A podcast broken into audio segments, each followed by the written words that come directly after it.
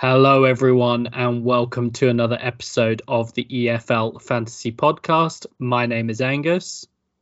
My name is Dan. And we're here to review the action from game week 35 so far. Um, Jamie can't be with us this evening. Um, we will hopefully have something for you uh, some point this coming week uh, for him to review um, Stokes uh, sort of result um, at the weekend. So you you will hopefully hear something from Jamie this week. But uh, just the two of us this evening. Um, Dan, how are you? Yeah, good. Luton win. Um, up to fifth. Uh, Gaffer. oh, it's been frustrating first last few weeks, especially with my strategy. It's it's not good. I've had basically. Well, we'll get into it in a minute. yeah, it's uh, it's not been great. Um, I had the lovely distraction while everything was was going on at the at the weekend of being at the being at the Arsenal game, which uh, you know had action in it literally from beginning to end. and then coming out and seeing everything that had happened and uh, some of it was believable some of it was less believable which you know as I said, we'll, we'll cover, we'll come to. But uh, yeah, Gaffer not ideal. Although I knew it wasn't going to be ideal from sitting watching that game on Friday night. um, but yeah, so uh, so just to lay out for people, uh, same as normal. Uh, we will sort of just cover how we're doing so far this game week. We'll cover all of the the weekend's games, um, and we will answer your questions. Um, obviously, we won't be doing sort of the picks um, today because there's still more games to go in the game week. Um, but uh, so we'll start off with the game week scores so far. Um, I'm pretty sure mine is lower, so I'll go first. Uh, so I'm on 67 minus 12. Um, although I do have a six pointer to come in off the bench, that'd be 73 minus 12 for 61 net. Um, I'm on triple triple um, despite that score. um, I had uh, Long in goal for two, Townsend one, Bogle two, Matson zero, who obviously didn't play, so that I'm getting Bell in off the bench for six. Um, Wallace and Ndiaye as two parts of my triple triple, along with Fosu and Brownhill in midfield. Bradshaw and Victor up front, along with DK as the other part of my triple triple. Um, so obviously with uh, Wallace and DK on the triple triple are on 12, and DI's on six, and then a four from Fosu, one from Brownhill, eight from Bradshaw, and 19 from Victor. I also have Flemming's 14 on the bench. So, uh, you know, a little bit annoying there, but certainly feels like uh, I I really can't gauge it until sort of the the second half of the double, particularly on the triple triple, where it could swing so dramatically one way or the other. Um, so a little bit underwhelmed at the moment, but uh, ultimately I'll see how it how it plays out really. Um, Dan, how's your game week gone so far? Um, I got 66 so far. Um, I'm also on triple triple. Uh, I rolled it rolled my transfers. So I already had eight players going in, eight doublers going into it. Um, my three captains were Wallace, Ndiaye, and Townsend. Wanted to put it on Bogle, but with the virus he had during midweek, I just couldn't take the risk. Um, so I had O'Leary so far with three, O'Shea one, Townsend on three, with him being my triple triple. Bogle to Sykes to Fleming 14, Wallace 12, Ndiaye 6, Adebayo 2, Victor 19, and McBurnie 2. So basically, my single players are holding my, t- my team up with Flemming and Victor. So I am on a small red arrow down to 106. Um, will I ever get back into the top 100? but um, yeah, it's highly frustrating. The three teams I picked to focus on, Bristol City, West Brom, and Sheffield United, didn't win. yeah. didn't score. So yeah, it's got as bad as possible. But yeah, it's only halfway through. Yeah. Uh, I should say, of course, with speaking about ranks, uh, since I got after the budget buster to touching distance of the first page in 29th, I've now dropped down to 39th so far. So not terrible, but um, you know, similar to what you were saying, that the first page continues to sort of, you know, escape me. but yeah, we will uh we'll get into some of these games. Um obviously quite a lot happened and uh there's there's a lot to discuss. Some teams we haven't necessarily discussed as much will will come up as well. Um, one of those with I, th- I think we probably have to call it this the surprise result of the of the weekend um, is uh, Stoke beating Sunderland five one. Um, so Dan, talk to us a little bit about this one.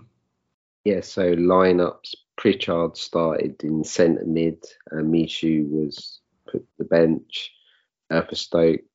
Uh, Ho- Hoever and Campbell were in. Fox was benched.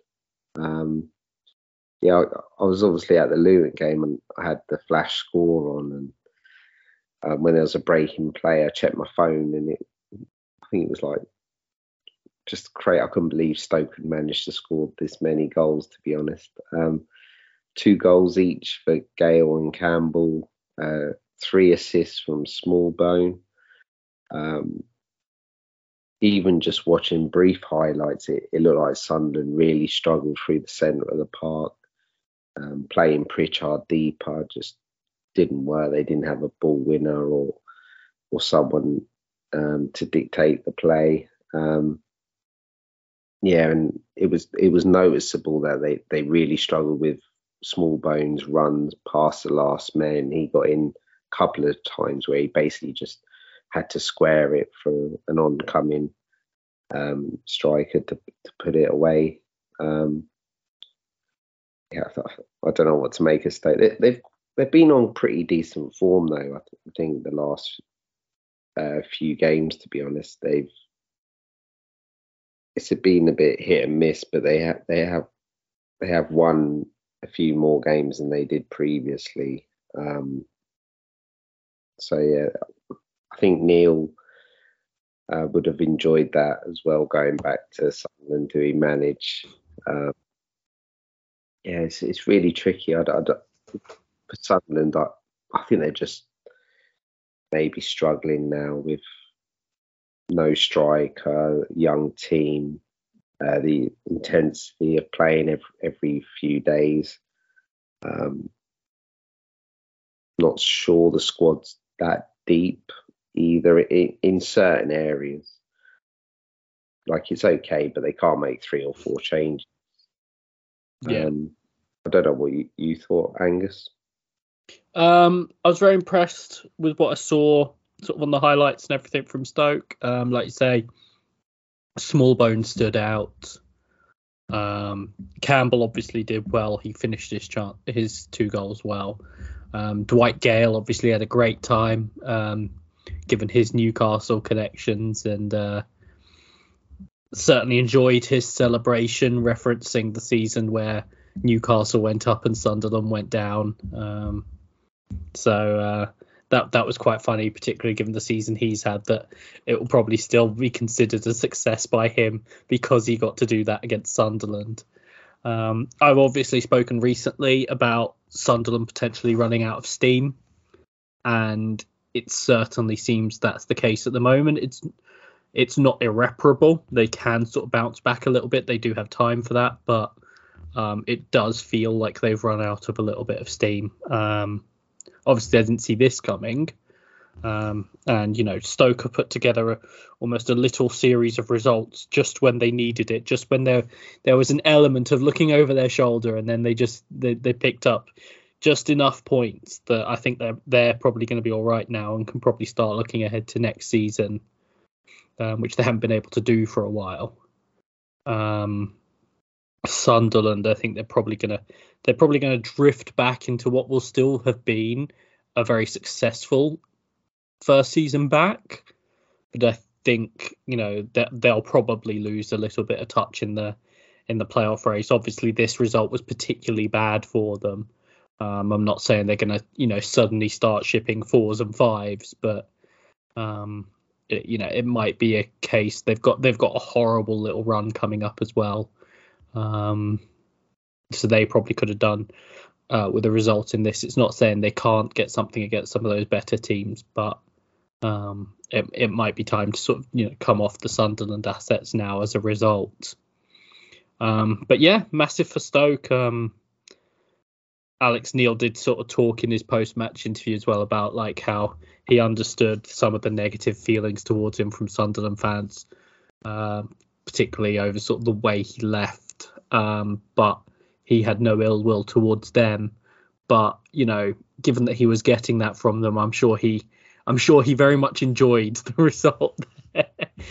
um, in terms of assets, I know I said about potentially coming off Sunderland. You know, um, I'm I'm not sure we're really going to sit here, here and talk people into Stoke assets, are we? I don't think so. the the odd fox around. Yeah, who obviously didn't start, but then had to come off the bench because I think Ben Wilmot got injured and still played over sixty, so he got his two points. But um, yeah, I mean, next four they they play um, Blackburn, Middlesbrough, Norwich, and Coventry. I don't think you're going to be looking at Stoke. now that I've seen that fixture run, I feel feel silly for even asking if we were going to try and talk people into Stoke assets. Um, but yeah, so obviously massive result for them, and uh, as I said at the start, hopefully we'll we'll get something with Jamie sort of maybe uh, slightly later in the week just to just to tell you how amazing Stoke are and um, it, give it when Jamie's happy, content wise. Is that what I think so. um, yeah, you, you just want that little element of sort of like you know confidence into him because then he starts shit talking other people and whatever. So I think, I mean, you'll shit talk people anyway, but like you know when Stoker sort of good, it it just adds a adds a little element to it that I quite enjoy. So uh, yeah, and plus, you know, if they if they do well, it's then funnier when they don't again. So uh, yeah, it's it's all it all slots together. Um, but we'll move on from Stoke. Uh, next game we've got, which was uh, obviously a very impactful game, uh, Millwall two, Norwich three. Uh, so Dan talked to us about this one. Yeah, so for Millwall, Saville and Burke were in. Um, for Shackleton and for Voglsammer. Uh, Norwich, Pukki and Giannoulis were in. Uh, Hernandez moved to the right. I, I, I, think this was more to target um, Murray Wallace. Um, yeah, just 3 2. So that's um, two games in a row where Mill have conceded two or more goals. They played Luton the not uh, midweek before, and they've had a re- really tough run. If you think they they've played Burnley, Sheffield United, Luton, and, and Norwich in in that time, and basically every three or four days. So I wonder if it's more of just it all catching up with them. Um, but yeah, um, Sara goal and assist. Um, seems to be playing a, a bit further forward now and seems to have adapted to the league um, he, sh- he, sh- he, showed flashes at the start of the season what he could do, but he, he now seems to have found his feet under Wagner. Um, in the last five games, he's got three goals and two assists. So I think he's seven nine. Maybe he'll be an option with the, with their fixtures moving forward. Um, for Wallace, uh, for Millwall, is I think they're fine to have moving forward. Um, Bradshaw and Flemming again getting the goals. Um, saw them live. They're they're a handful. Um, yeah, I just think they're good options. Um, I've got McNamara. Happy to have him in defence. I'm not sure how much he's going to do attacking wise, but I think he'll be he's pretty solid. Um, he's actually one of the, the only players I've seen live that actually impressed me. McNamara, I think he goes under the radar. He's probably one of the best right backs in the league. Definitely one of the best all round right backs, I'd say. Um, and an interesting thing, I, I watched um, uh, like a fan video the other day. Obviously, I wanted to hear their views on uh, the Luton game from Millwall, and they're not impressed with Long. So I wonder if they have got Bialkowski in the background. I wonder if it maybe I don't want to frighten everyone. I've got Long as well, but yeah, they, they weren't very happy with Long. So I wonder if it's a matter of time where he could get dropped. But yeah, Norwich Norwich players are back on the radar now. I think they've got a nice little run. What about you, Ang? Yeah, I mean, I, I'll just start on that long point actually. Um, I did think that with the goal. I know it took a little nick off the defender in front of him, but he didn't he didn't handle what should have been a relatively straightforward shot particularly well. Um, and like you say, when they've got a goalkeeper there, um, even if they're not necessarily planning for him to be their goalkeeper long term, um, which is part of what they said. I mean, Long wasn't necessarily going to be the long term option, but he could have been involved where Bialkowski is almost certainly going to be leaving in the summer. But I do think it's different for them when they've they're right in the mix for a playoff place. You know that it, it might change if if Long is going to be any element of a liability. They'll make that change, I think. Um, but yeah, I think um, you know Tom Bradshaw uh, got a goal again. um, yeah. You know, um, Flemming obviously got a goal. Um, a little bit alarming for them in terms of the the conceding goals again, but I th- I think they're fine. I think they're you know Norwich are doing well, and I think if you look at the so even just some of the basic numbers from that game, they they were clearly doing absolutely fine again. They co- they well outshot Norwich, for example. Um, I think it was 22 to nine in terms of shots in Millwall's favour.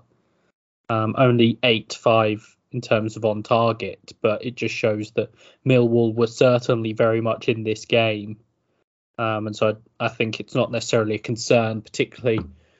Well, I don't think it's a concern whether you own the attackers or the defenders, because I mean, you know, Norwich have had you know five shots on target and got three goals like you know um so i think you know millwall still very much on the on the table um still in the midst of a de- or they've got a decent run now i think you know that's one of the things about the the tough run of fixtures they've had is it you know it now gets a bit nicer for them um you know they go reading swansea huddersfield then play west brom and Luton, but then Hull, Preston, Birmingham. Like, you know, the the Millwall players probably at a point which people will be grateful for at this point, where barring injury, you probably don't have to like think about moving them. You can just leave them there. Um, particularly the your, your likes of you know Flemming and Bradshaw, and I think if you've got a defender, um, I think like you know, long as we said might become an issue. Um, if you've got someone like a you know Watmore or um, you know something like that, you you're gonna have to move it. But um, if you've got you know sort of a Bradshaw or a Flemming, McNamara, a Cooper, um, you you can probably leave them there for a good while now, which is probably quite positive for people really, where you're looking at guys you might have to replace and whatever, and you've got the Millwall guys that can actually just sit there for a good while now. Um, Norwich, as you say, I think they're back on the table now. Um, Sara, um, I think, is playing well. Um, Hernandez, I'm still not his biggest fan, um, and I'll continue to not be his biggest fan. Um, but I think that there's still some merit to him. Uh, Pukki obviously back in the team. And yeah, I do think they uh, they'll be an option going forward. Um, still got Sargent to come back in. I think they're they're hoping that he'll be back quite soon as well, um, which will obviously help things. Um, big win for them in what was a you know a big game, in the playoff uh, battle. Um, but we'll move on to our next game, um, which is Middlesbrough five, Reading nil. Before I ask you for sort of the lineup details and whatever, um, I'm sure everyone enjoyed the chaos, whether you were following on apps or on the TV, over particularly how many goals had Chuba Akpom scored. Um, there were so many different comments, which particularly coming out of the the Arsenal game, I was very confused when people couldn't work out how many goals Chuba Akpom had scored. Um, but yeah, that that uh, that sort of sets up the conversation. But Dan, talk to us about this one. Yeah, so for Boro, Fry and Ramsey were in for McNair and Forss. Uh, Reading, Yiadom, Shane Long and Bouzanis. Obviously, uh, Lumley can't play against Boro because he's loaned from them. Um, yeah, and absolute about 5 0. Uh, two goals apiece for Ramsey and Akpom, two assists for Giles. Um, now got 21 goals for Akpom. Um, yeah, they're very, very good, Boro. They had that blip against West Brom, and um, we said it would only be a blip. Um, not sure if they'll catch Sheffield United. I think we'll know more that with Sheffield United's game against Reading in midweek, but keep putting the pressure. They're they're almost at the point where there is no pressure on them. I think they're going to get playoffs, and it's just it must be quite enjoyable playing at the minute because it's easier being the chaser. Um, but yeah, Akpom again. But as someone who don't own Akpom, he, he's he, I've got to get him back, and he'll be back in this week. Um, the main question is how many more Middlesbrough do I get in because the lineup looks okay. Like the bus team looks okay. I could probably get away with it, but do I want to risk going out with, with one of those midfielders or or Giles? Giles is the one. Although Giles hasn't really done that much since going to left back, but he he does have these games where he can just hit monster hauls. Um, yeah, Reading, it's it's Reading, isn't it? They've, the biggest news for them is that there's a high chance they're going to get a points deduction this week. It, um, sounds like it's going to be probably six from what I've heard. Yeah, that that was that seemed to be the indication from what I'd read that it might be another six point penalty. Um, that throws them a bit more into relegation battle, but yeah, we did mention Ince because obviously they are one of the doubles teams, so yeah, that's not gone that well because he also booked, I think, but uh, yeah, they've still got another game. Um, but Boro, yeah, get Akpom and then just fill your team up with. um, yeah, obviously this could have been a little bit different. Um, there was a, I, I think, a strong penalty shout for Reading after about, I think it was about 14 minutes for a challenge by Tommy Smith. Yeah. Um, obviously, if that gets given, that changes things. Um, I know Paul Ince also had a complaint about the the pe- the first penalty Middlesbrough got given for the handball. That's a penalty. Um, like you know, it's sort of um, particularly we know that's that sort of thing is a penalty at this point. Like we've seen it enough at this point to know that that that's a penalty. Um,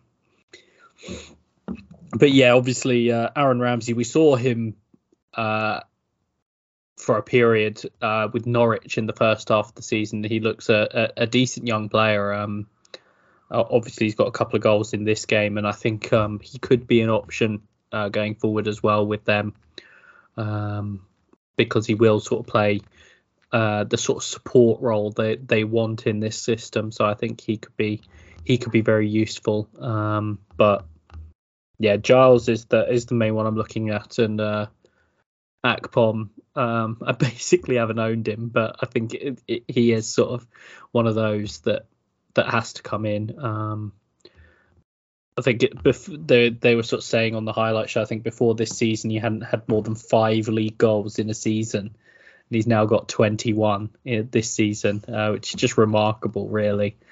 Um, but yeah, um, the only consolation for non-owners was he got booked for taking his shirt off. I think on the second goal.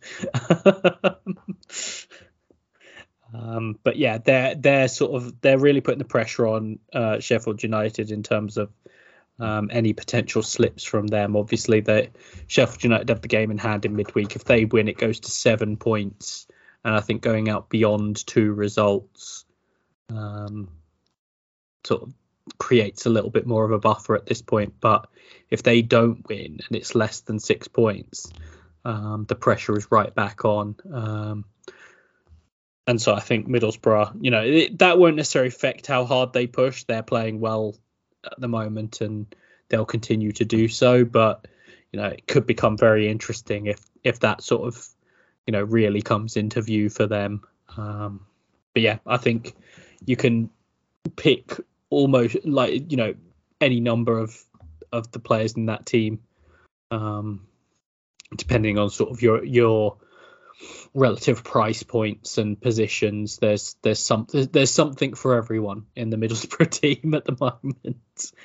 Um, Reading, yeah, it just wasn't a great day for them. Like I say, maybe it's different if that if that early penalty gets given. Um, you know, but again, it's it's one of those things. Not necessarily stressing too much. Um, these these sorts of games can happen, um, and yeah, but I I wouldn't be going near them um, in terms of uh, in terms of gaffer assets. Uh, it's it's not sort of a disastrous run coming up, but um, I, I certainly wouldn't be looking to buy.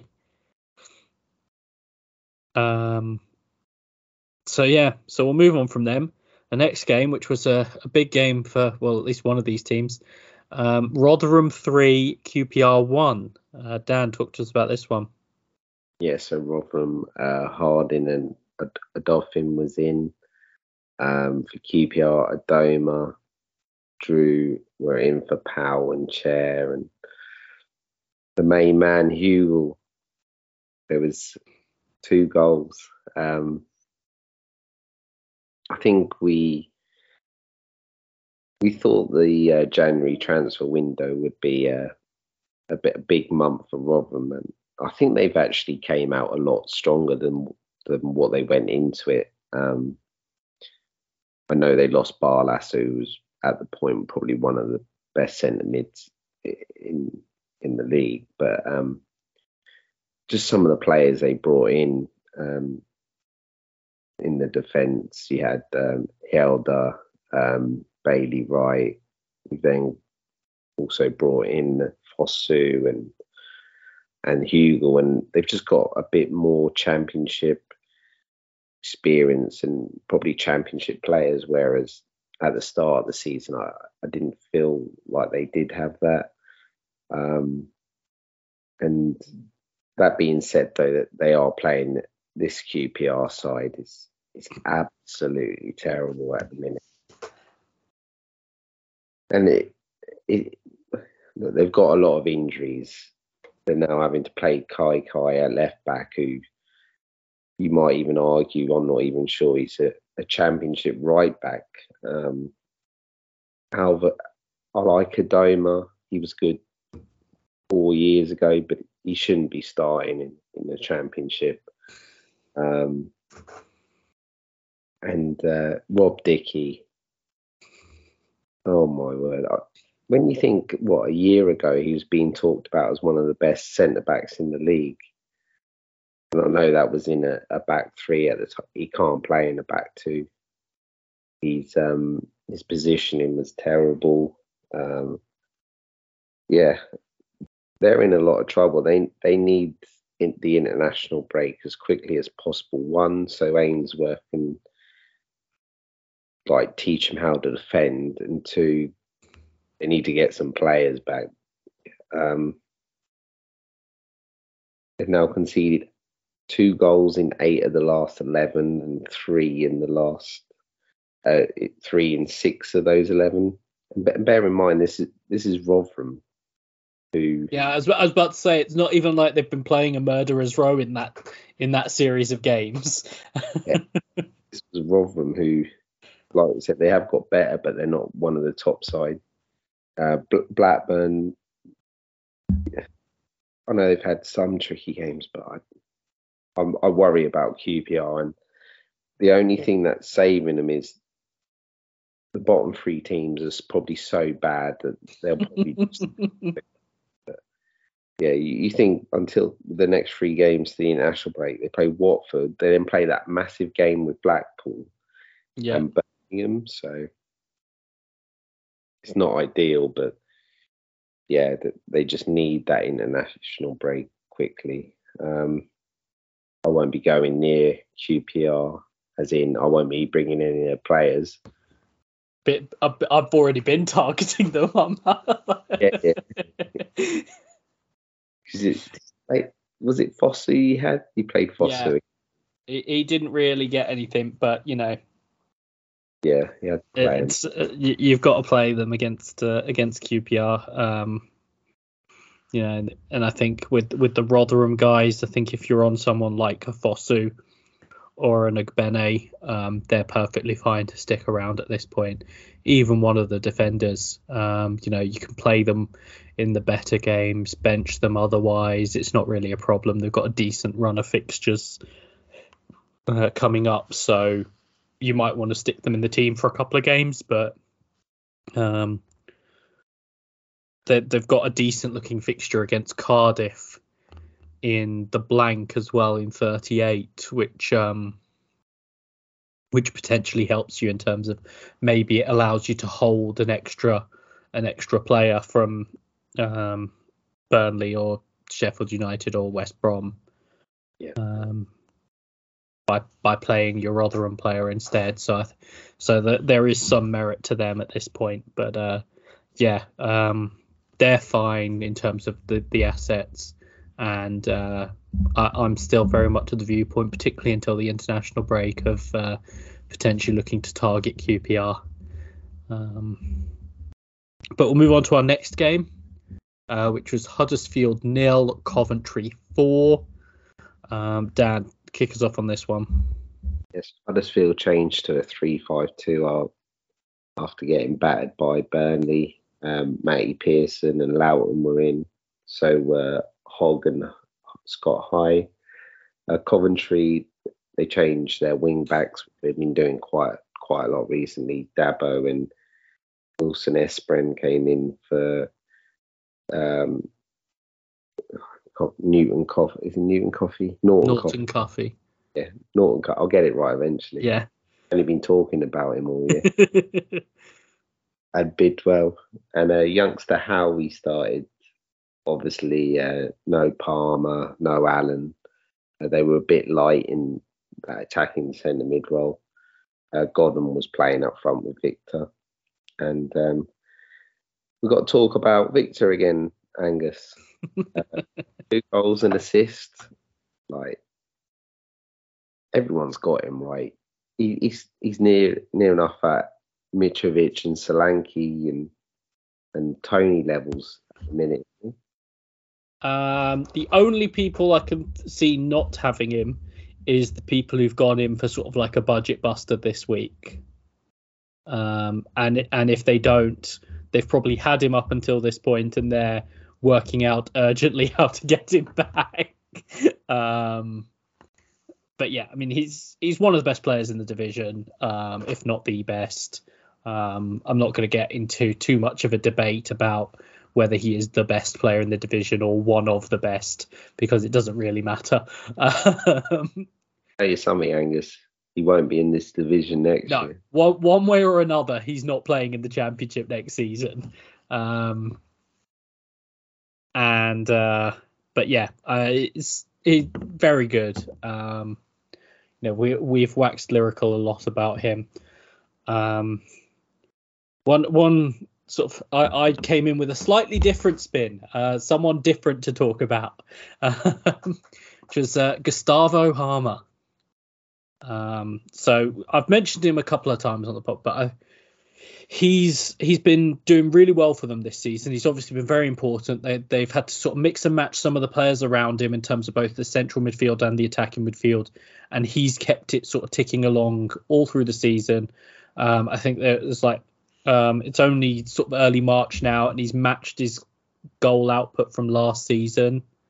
Um, I think that's what they said. Um, and the big thing in terms of what we spoke about la- uh, last season and early this season, he's not really getting booked. I mean, he's still picking up some bookings, but like he's not getting booked at the same rate, um, which obviously makes a big difference. Um, he also had a nasty habit of then getting sent off a few times, but his ava- his ongoing availability makes a massive difference to them in there.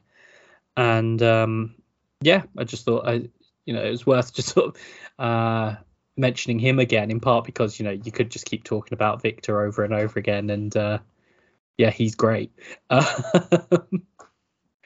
um, couple of couple of things to, to bring up here. One, I'd just like to uh, uh, Dan knows that because I've been talking about this today. Um, the ITV highlights show put this on tenth in the running order behind two nil nils, neither of which were particularly great nil nils either, um, and behind a one all draw between Birmingham and Wigan. Uh, so you know, clearly they've got Coventry fatigue, I guess, because that's the only j- explanation. Um, and then a question I had for you, because obviously people do have the the, the sort of still have their Coventry assets. Uh, we mentioned Victor, no one's sort of doing anything with him. If you've got sort of Allen or Palmer, if you haven't sold already, you're selling. Um, I know a few are on Hamer, he's absolutely fine. If you're on Norton, Cuffy and Bidwell, uh, well, one of them, because you're probably not on both. Um, what would you tell people to do if they're on if they're on one of those two? Yeah, it's frustrating, isn't it? Because I think they are pretty decent options when they're available. But we've seen now, especially in, in three games and weeks, where they'll just change both of them. And it doesn't seem like any rhyme or reason. He he just thinks they need to change and he's quite happy. He obviously feels that there's four, well, two right wing backs, two left wing backs that are pretty similar ability. And to be honest, they probably are. There's, there's not much in them and he'll just change them. Um, I'd probably keep them, but only if you, I, and I would change them if they, they have something to do or they want a player like if you want to get Giles or or someone like that, then I would do that. Yeah, um, I think it wouldn't necessarily be urgent for me, particularly just sort of you know you know it's going to happen, but with a couple of their games coming up, it might be worth sort of holding on to them. With the blank coming up, you might want to sort of you know um, prioritize other sales, for example. But yeah, I'd certainly have an eye on it in terms of potentially moving those guys out. Um, but the the last of the we'll move on, and the last of the sort of feature games we've got was the Friday night game, which we've sort of mentioned a couple of times, um, which I know Dan is is very excited to talk about, um, which is Hull two West Brom nil. Uh, so Dan, kick us off on this one. Yeah, so Hull made four changes. Coyle, Elder, Longman, and Tetteh played We're in uh, for West Brom. All Brighton were in for Diangana, who, who was injured. Um, and yeah, I was, was, watching the game like I'm, I'm, guessing a lot of people were. And um, West Brom absolutely battered them, was it, for 20, 25 minutes? And yeah.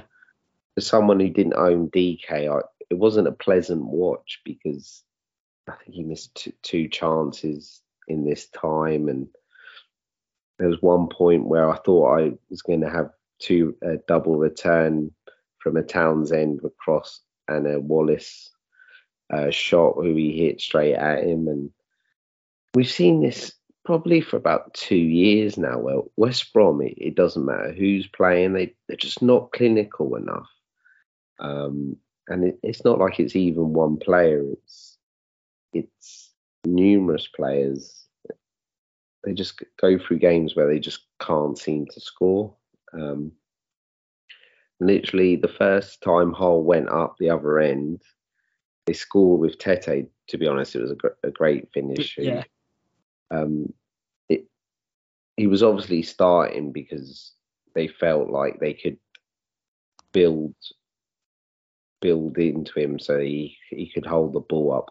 Um, Estupiñán didn't play; he was on the bench, and it's sort it. They were they weren't even able to do that until there was a break in play and Rosenior got them all together. And um, sorry, he um they changed shape. But um, but yeah, and it's just a really weird match to watch where it was constantly West Brom in the ascendancy, but every now and again Hull would um, get a chance or or score, and they scored the second from a set piece, which I think you'd find would be a bit surprising considering West Brom seem to score from a lot of set piece goals. Um, but yeah, I was quite glad that Gaffer don't do own goals because that would have been O'Shea who I had in my team. yeah, um, a lot of owners for him, and you're all lucky, very very lucky. Um, you know, I mean, it wasn't great, but it could have been worse. Um, like you say, it was great goal from Tetteh out of basically nothing. Um, and yeah, like said, there, there was the change, and um, they like West Brom were just so poor. Um, they, they, you know, they did create chances, but at the same time, they were just so poor. Um, there was no conviction to it. Um, and a couple of the good chances they did create fell to Adam Reach, who then look when he gets into a shooting position, looks like he suddenly forgets which foot is which, let alone how to kick a ball. Um, and I think the the lack of squad um, depth on the night, rather than sort of you know in a in a larger sense um, did show up when they were trying to change things in this game. You know, with no Diangana, no Rogic, no Grant, no Thomas Asante, that they didn't really have a way to change it in the attacking areas. You know, that someone like Reach was basically the only thing they could do um, to to you know in that area. Um, Nathaniel Chalobah played 35 minutes. I still don't know what the point of him being on the pitch was. Um, he just seemed to stroll around occasionally, sort of kick the ball, uh, not really tackle anyone, um, very rarely break into a sprint. Um, never seemed to look like he was particularly interested in being there. So, um, but that was the weird thing in that West Brom were in the ascendancy for for much of the game. I'm not sure how threatened Hull felt. I mean, there were a few chances and Karl Darlow did well. Um, but like, you know, they would even have isolated chances where all of a sudden, you know, they'd they'd go on the attack and it would be like, you know, panic stations and you know, um, and so I think that would be a little bit of a concern from a West West Brom point of view. Was you know almost ha- you can't legislate for losing like you know two thirds of your attacking players like but how quickly they their organization seemed to fall apart at the back when they got attacked. Um, particularly under a manager like Corberan, that seems to be on the players rather than the system. That's that sort of almost player error. Um, and we'll see how it goes in the in what is obviously a massive uh, game in midweek for them now. It's sort of must win. Um, but does this put you off? I mean, you know, a lot of us are now on triple or uh, some people only on double West Brom. Does this put you off sort of like keeping them? Are there I, I know there's questions coming later about sort of potentially selling them, but um, do you any do you view any of them as better or worse at this point? I think it's so weird because at home they're they're really good. They keep clean sheets with ease and the last they've lost the last four away games and conceded nine goals. It's just really weird. And as you mentioned, Corberan, we learned anything from his Huddersfield side last year, he knew, he knew how to go ahead and win a match or, or take the lead, but they, they just don't seem to be doing the basics correctly. I'm also think, why is Peter still playing centre back? You mean now that Ajayi's back? Yeah, what? Why yeah, is that? I don't, I don't know. I don't know. Like, he'd be the first thing I, I would sort out, but yeah. yeah. I mean, I was so confused by the likes of Adam Reach and Nathaniel Chalobah that I forgot about the Erik Pieters thing. yeah, but but man, it's a it's a big week. I think we think that West Brom have been on a decent run and they're they're in and around the playoffs, and yes, they can still get it, but they but they're seven points off the playoffs now. Yeah, like they're getting to the point where they're going to have to go on two points per game, and even then they they they might not get enough. Yeah, That's... and it's going to be tough for them, um, particularly if these are if these attacking players are out for any length of time, and they're going to have to rely on the the same attacking players. Um, one suggestion I would possibly deliver to them. I know it's sort of like you know you don't want to change too much based on one game, but based on John Swift's set piece deliveries, not the free kick where he hit the post, but the set piece deliveries, I'd be looking at potentially changing that when you've got someone who can cross a ball like Jed Wallace. Um, yeah. John Swift really wasn't hitting the mark with those, so um, you know, it might be that it's it's been better over the over a longer term, and that was just a blip, but it was just something that sort of stood out in that game. um, but we'll briefly cover now the the other games. Um, so we had Blackburn one, Sheffield United nil, Cardiff two, Bristol City nil, Luton one, Swansea nil, Blackpool nil, Burnley nil, Watford nil, Preston nil, and Wigan one, Birmingham one. Um, anything particular you want to cover from those games, Dan? Talk about then. Um, I don't know what to say about about Blackburn. I, I said on Saturday they still make no sense. I think they're making a bit more sense just because their formation actually looks like it it works now. Um, like they spent was it most of the season playing Gallagher on the wing. He's just he's a target man. Just play him up front and build off of him. And what is interesting is recently they've had the front four of Thomas, uh, Sorba Thomas, Szmodics in the 10 and, and Dolan playing who we, we've always rated Dolan on the yeah. podcast. I, I, can't believe he he constantly been the bench option for two years, but since they've dropped Brereton Diaz and, and Dack being injured. But they were injured. it, well, yeah. Um, but but Brereton Diaz is back now and it's not starting. Um, team just looks a lot more balanced going forwards. Um, I think uh, Rankin Costello has played well at right wing back. Uh, I know Pickering came back in, obviously got the goal. Um, but the team just starts to make sense. I know there was a stage where they wasn't playing Travis. I think he went out of form, but he's he's probably one of the most underrated players in the league. Um, I just look at the team and I I just think the lineup makes more sense. And I know that you're playing Saturday, Tuesday a lot, but you shouldn't be making three, four changes every game, which Jon Dahl Tomasson was at the start of the season.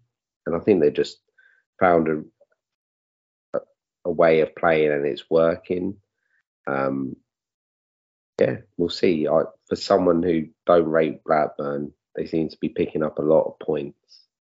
But, yeah, I mean, obviously with them, I think Gallagher had gone out of the team for a while because he obviously was playing as the striker before, and he just wasn't very good, and so he got left out. And um, I, I still think there's some merit to this idea of them playing when Brereton Diaz comes in, basically playing Dolan as the nine and um, having Thomas Szmodics and Brereton Diaz behind. Um, but we'll see what they do because Brereton Diaz isn't going to stay out of the team, so it's just a case of what they do at that point. Um, won four in a row without a minute. Yeah, but he's he's not going to stay out the team. Uh, How can he get back in when they're winning? Well, I mean, Tomasson has made it clear earlier in the season he doesn't think much of Sam Gallagher.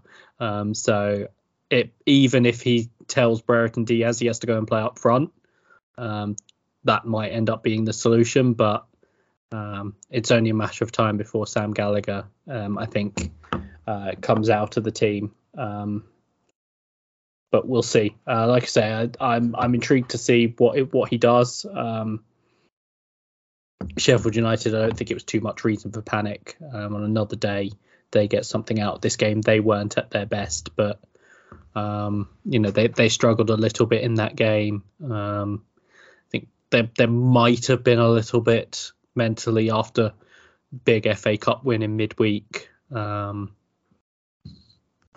and obviously we know that there's been a virus in the camp, so I, you know, I don't necessarily want to make total excuses, but just like these things might just played a little bit of a role in it. Um, obviously, it's a big win for Blackburn, though. Um, otherwise, um, not a great deal to cover from the other games. Obviously, a big win for Cardiff. Um, if they, you know, they've got a couple of players into the team now who seemingly have a few goals in them. Even if they don't have a lot of goals in them, they have a few goals in them in Kaba and Connor Wickham for for however long Connor Wickham stays fit. Um, but we've said with Cardiff all along this season, um, if if they can get a few goals, they were defensively solid. They just couldn't score any goals. If they can just get enough goals, they'll win a few games and they'll they'll be out of trouble. Um, also, very special mention in this game for the fact that we got an outfield player going in goal. That that's the sort of thing I love. We don't see it enough, and uh, it just made me smile. Particularly, uh, there was one point where there was a a flick on header uh, from a free kick, and um, Perry Ng, who had gone in goal, caught it, and he sort of did the calm down to everyone. It was like he'd sort of been watching the goalkeeper. It was like, oh yeah, as a goalkeeper, after you've caught the ball, you tell everyone to calm down. Whatever. It was great. I think it's one of those things though, where most clubs they always have a player who thinks that they're a goalie. you, you know, you know, there's a, like that. You know, there's a number of clubs where like players have, have sort of asked the manager like either if there's sort of a dead game at the end of the season or you know if the keeper gets sent off or whatever like they want to be the filling goalie. Um Perry Ng loved it. What what i also love about putting Perry Ng in goal is he's not even six foot tall and they put him in goal where the solution for a lot of teams is to at least put one of the bigger players in goal where cardiff like put Perry Ng in there, but you know it was late in the game and it was fine, and um, so it was just you know really entertaining. Um, but yeah, that's, uh, that's thinking on which Luton player would go. Love Pelly Rudd. There we go. What like him? There we go. You know, there's you, you know, there's probably a couple of them that like fancy themselves or whatever. Like they're like, oh yeah, I could do that. Uh, yeah, I, don't have much else to cover on these. Um, I also just like while I'm sort of complaining about the ITV highlights show, the fact that they put Burnley Blackpool's nil nil draw to open the show and didn't even have that many highlights. It's not like sort of a nil nil where like you know, or like the the Wigan Birmingham game, the one one where I think there was they also hit the woodwork like three times or something, where at, le- at least things are happening didn't really feel like the case in Burnley Blackpool. So yeah, so I just wanted to use that that opportunity to complain about um because we haven't complained about the running order of the the highlight show in a while, and it felt like a particularly ridiculous one this week. So uh, I enjoyed that. because I haven't been watching the running. No, neither have I. I've been watching sort of the the individual highlights, but I uh, I ended up watching it this week, and uh, I just greatly enjoyed that. So um, it was it you know the genuine element of uh so which game is it going to be next? And nobody knows. Um anything else you want to cover from these games dan? No no i don't think so. Nothing really stood out really. I mean carlton morris got a goal um but you know that's just standard really. Um, yeah, walking back, Cole Morris. yeah. Um, so that's all the games. Um, we will uh, just cover your questions now. Um, there's only been a few of them which uh, follow a theme uh, mostly, but uh, I'm sure it's what people will be thinking about at the moment, and so we can we can sort of cover that and uh, and then we'll be out of here ready for the the games in midweek and everything. Um, so Renarid Nine has asked us, how quickly are you moving out your players blanking in a few weeks? Um, they have good fixtures coming up, and what is the pronoun for Leanne Jamie? Uh, so that's uh, them, they, them, uh, in part because you know it's clearly multiple people there um, managing the team. Uh, uh, because obviously uh, it's just it's just assistance from Jamie because obviously one person can't have multiple teams, so that's obviously what's going on there. But yeah, um, so I'll just I'll just weave in uh, a couple of the other questions because in terms of when to sell players with regards to the double or, or the blank, sorry, um, is a bit of a theme, and so there's just a couple that um, are just sort of well, we'll come to them actually because there's slight variations on the same question, uh, which might cause us to cover sl- slightly different things. Um, so, in terms of this question, how quickly are you thinking of moving out the blanking players? Um, are you looking at it sort of right away, or are you looking to sort of potentially stagger it out a bit longer? Uh, so, I've currently got three West Brom and three Sheffield United, which I'm guessing a lot of people will have. Um,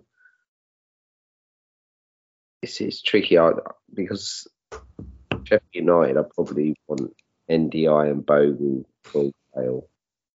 And for West Brom, Wallace is is a decent option. So I think it'll be more of a gradual, gradual take them out. Like I've got McBurnie, they have Luton. I'll probably take him out this week. Um, I've got double West Brom defence against Huddersfield. I'll probably keep him in. So it's it's it will be staggered out throughout throughout the game weeks leading to the blank. Yeah, I think it's it's that sort of priority thing. Like obviously for me, I've got three West Brom, two Sheffield United, and two Burnley. Um, but the Burnley I've got, are, for example, are Maatsen and Brownhill. Maatsen, we're waiting for further update on his injury, but obviously he was out of the squad at the weekend. Brownhill went off injured at the weekend. If they're going to be out for, say, a couple of weeks, which basically takes them up to the blank, they're obvious sells for me. Um, like you say, some of these guys like Ndiaye, Wallace, Bogle, um, if I can get away with carrying them through, I'd probably want to. But some of the the other guys I've got then become sort of like okay over the next sort of two to three weeks. You know, like you say, what order do I sell them? Do I sort of look at you know even just individual fixtures week to week, um, and sort of say right, you know, this week I'm going to sell this. This, like you know, someone like you know we were discussing before, West Brom, particularly defensively against Huddersfield. You don't really want to be selling that um, you could make an argument as well for not selling DK ahead of playing Huddersfield. Um, but you know, whereas some of the other ones, like you know, if you have a Burnley player who isn't injured, they're playing Wigan this week. You, you don't want to be selling them. You're going to wait until a later week if you're going to sell them at all. Um, so I think it's there, there's sort of you know ele- arguments either way, but I think it's sort of like it's almost like the first step um, and I'm sure this will apply to a couple of the questions that come afterwards, is working out who you want to cut carry through, and thus who you need to sell, and then it should theoretically fall into place a little bit easier in that in that regard. Um, like I say, particularly if if it turns out someone like Josh Brownhill is injured, that then becomes much easier. Um, FPL Commander has asked, is Furlong and Townsend worth holding on to for the foreseeable future, or time to ditch them both one, by one until game week 38? Um, thoughts on this one, Dad? Ditching those those two?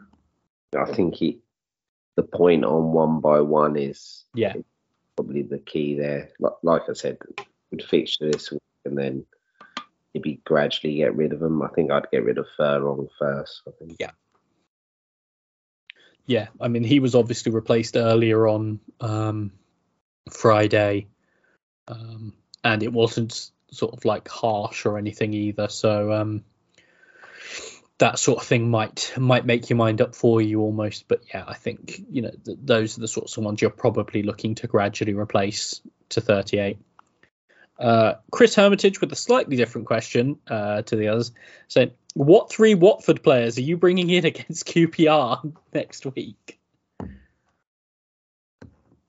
They- They've got they've got a few options, but again, you know, you sort of have to work out which ones are going to play almost, and that, that element of sort of rotating it. But um, Sarr obviously jumps out.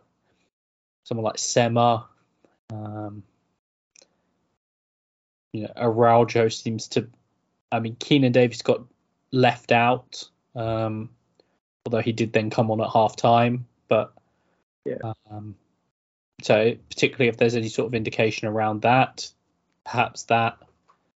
Um, so yeah, so I think I think there's some options there. We we know sort of who who Watford have got, and it would it would primarily be attackers. If I if I'm looking to target West, QPR, I want to target them with attackers. Yeah, and and also Watford haven't been consistent, have they? No. Um, this would be such a championship game where Ainsworth has a whole week to work on something, and shit houses a, a one 0 Yeah, yeah, absolutely. But uh, I, I'd still be looking to target QPR and then be surprised rather than assume they're gonna do that. Um,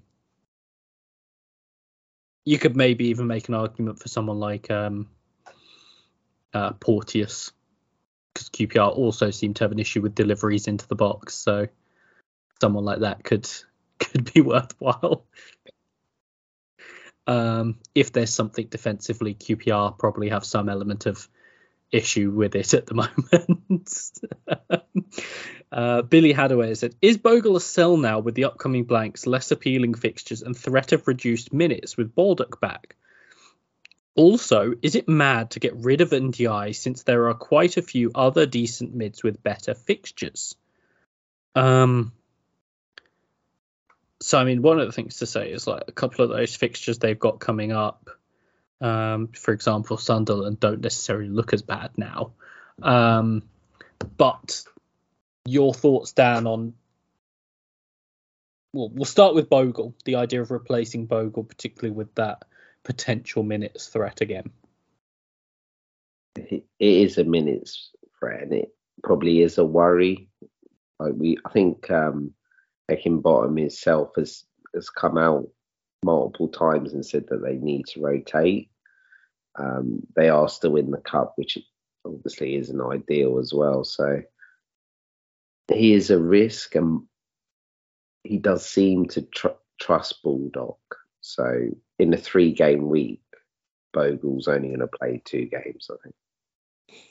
Yeah, and I mean it shows that you know at the weekend Bogle, I think it was 62 minutes he went off as well. So you know particularly if you're looking things like those second half clean sheets, um, that Yeah. that's the sort of thing that's potentially a threat as well. Also, the um, he did have a virus. Yeah. so- Yeah, Yeah. so I, I wouldn't necessarily. I, I do think there's something to not necessarily reading too much into the timing of that, but yeah, the the broader um, rotation issue could be could be a thing for him. Um, Ndiaye, would you be looking to sell at any point now? It's so hard. He's playing up front for one of the best teams in the league. Yeah, I mean, for me, like, I know that sort of, you know, they they have the blank and then two of the three games after that are Norwich and Burnley. He's one of those players that could that could easily return in those games. Yeah, You know, it's him, Victor, and Tom Bradshaw. that uh, are fixture proof. On Bradshaw. um, but yeah, it's one of those where you know he's. I mean, he's. You know, I, I know it wasn't a hundred percent full strength, but I mean, he came on and scored against Tottenham in the cup. Like, he can he can score against anyone. Um, and so for me, I'd I'd be reluctant to sell him. He's someone that I think you know any team, any time um, can get a return. Like you say, he's a midfielder playing up front for for Sheffield United, one of the best teams in the division. So I'd be reluctant to sell personally. But uh, FPL Remainer said, I've got I have three Sheffield United, Bogle, Ndiaye Norwood, and three West Brom, Furlong, Townsend, Wallace.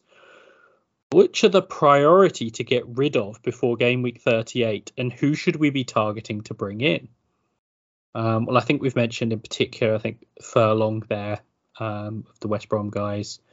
Um, I think Norwood. I think Norwood's a good player, but I just think, particularly with those other, you know, the, the midfield options around, he's one I'd be I'd be looking to to move on. Um, he do, he doesn't quite have the the upside in the same way um, um, as well. So uh, so those are the two that I'd probably prioritize. I don't know if you have any sort of different thoughts to that, Dan. No, those would be the two. Um, and then you've probably got the decision between Bogle and and Townsend. I think Townsend starts. Yeah, I think that that's the thing. It's like you know, it you might sort of just leave that potentially get more uh, toward more towards 38, get more information, for example, over the next couple of games about that potential impact of ball of Baldock, etc., and then you can make a decision. Um, in terms of who to target, um, it's difficult to say sort of players at this point, but are there any particular teams, for example, Dan, that you'd be looking at um, to target when? Uh, yeah, I mean Middlesbrough's the main one when we're talking about you know bringing players in um, at the moment. Could have a good run. I think they'll be frustrating, but they have a good run. Millwall, I think, are good. Norwich. Yeah. Uh, Coventry, Coventry. Yeah, Coventry well. have an amazing run. Um, you know, Watford, very good run. So I think you know it's it's it's difficult for us to say for certain you know players because it partially depends on budget and you know your team setup and which one of those you're replacing and that sort of thing. Um, but you know those sort of four or five teams those those are the teams you should be looking at at this point. And we've covered most of them in the in the pod in terms of the the options. So i think you know it's then just picking out the ones you like um, within that um, and a similar question um, from fpl frustration uh, with many managers looking to replace assets who blank in game week 38, who are the best defensive and midfielder options we should all we should look to bring in? Many thanks, gents. Um, so again, it sort of depends because you know again budget, you know how many, um, what your strategy is, whether you've used up all your boosts, whether you're still looking towards it, any number of things. So we've given you a few teams there. Um, just to recap, we've sort of said the likes of Coventry, um, Middlesbrough, Millwall, Norwich, um, Watford. You, are probably looking at them. I think you know, like I said, we've covered most of the players from those, um, so it's just a case of um, identifying both in terms of who you want um, and what your budget is um, in terms of then um, picking your replacements there, really. Um, and so that's all the questions. We, like I said, we might have something for you from Jamie uh, with regards to Stoke, um, because I know a number of people have been wanting to hear uh, his reaction after the big victory at the weekend. Um, we might have something for you in midweek um, after the the three remaining games of the game week We'll work out um, something. If not, um, I'll put something out in more prompt fashion uh, from the pod account, uh, sort of rounding things up if we're not going to. Um, but we'll let you know sort of uh, what we're going to be doing. Um, and apart from that, all that's left for me to say is uh, thank you and goodbye.